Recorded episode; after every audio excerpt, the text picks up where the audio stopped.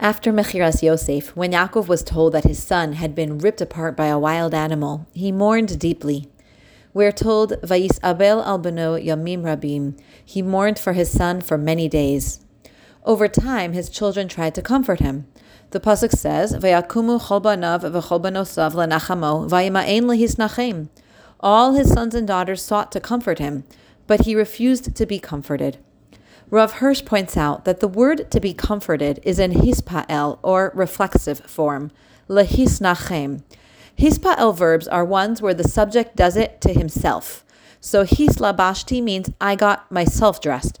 That's not the form we would use to describe dressing someone else. So when Yaakov refused lehisnachem, Rav Hirsch notes, he was refusing to console himself. What does that mean?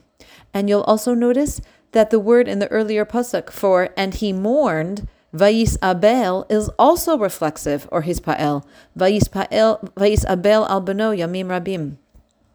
Lashon HaKodesh reflects the reality that both mourning and comforting are processes, or actually two points on the same process, that an individual must go through and do to and with himself.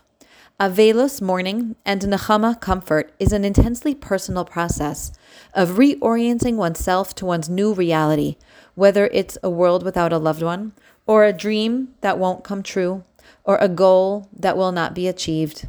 There are many happenings in a person's life that lead to loss, to grief, to mourning, and to comfort. Feeling sadness over what was lost, and then learning to accept that new reality and live with it, which is Nechama.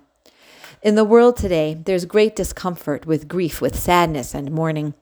Most especially, it's often difficult for parents to watch their children grieving over any loss or disappointment. We sometimes wonder what our role is when our child is saddened over something not going their way or a loss of any type.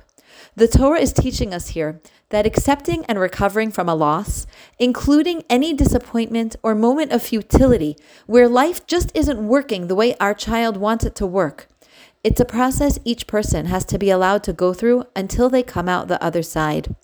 We may be tempted to try and distract our child, explain to them why their disappointment really isn't so bad, or maybe why this whole thing is even for the good. Maybe we want to draw their attention to all the blessings in their lives. But when someone is grieving, they need to feel the sadness. The only way to the other side is straight through it, as messy and uncomfortable as it may be. Just like Yaakov's sons and daughters rose up to comfort him, our role is to be present with our child, to make room for the sadness, to allow it to be felt. But ultimately, we have to allow our child to go through the process until they are misnachem, until they comfort themselves by coming out the other side of grief, achieving acceptance and resilience. Sadness feels uncomfortable, and often we try to avoid it, but it's truly a gift from Hashem that allows us all to adapt to life's realities with resilience. We can give our children a gift in allowing them to feel sadness sometimes, making it safe and okay for them to feel sad, sitting with them in their sadness, and allowing them to move through the process from Avelus to Nechama. Just as with Yaakov Avinu, no one else can do it for them. It's a hispa'el journey, which in which each one of us does it for ourselves. Have a wonderful day.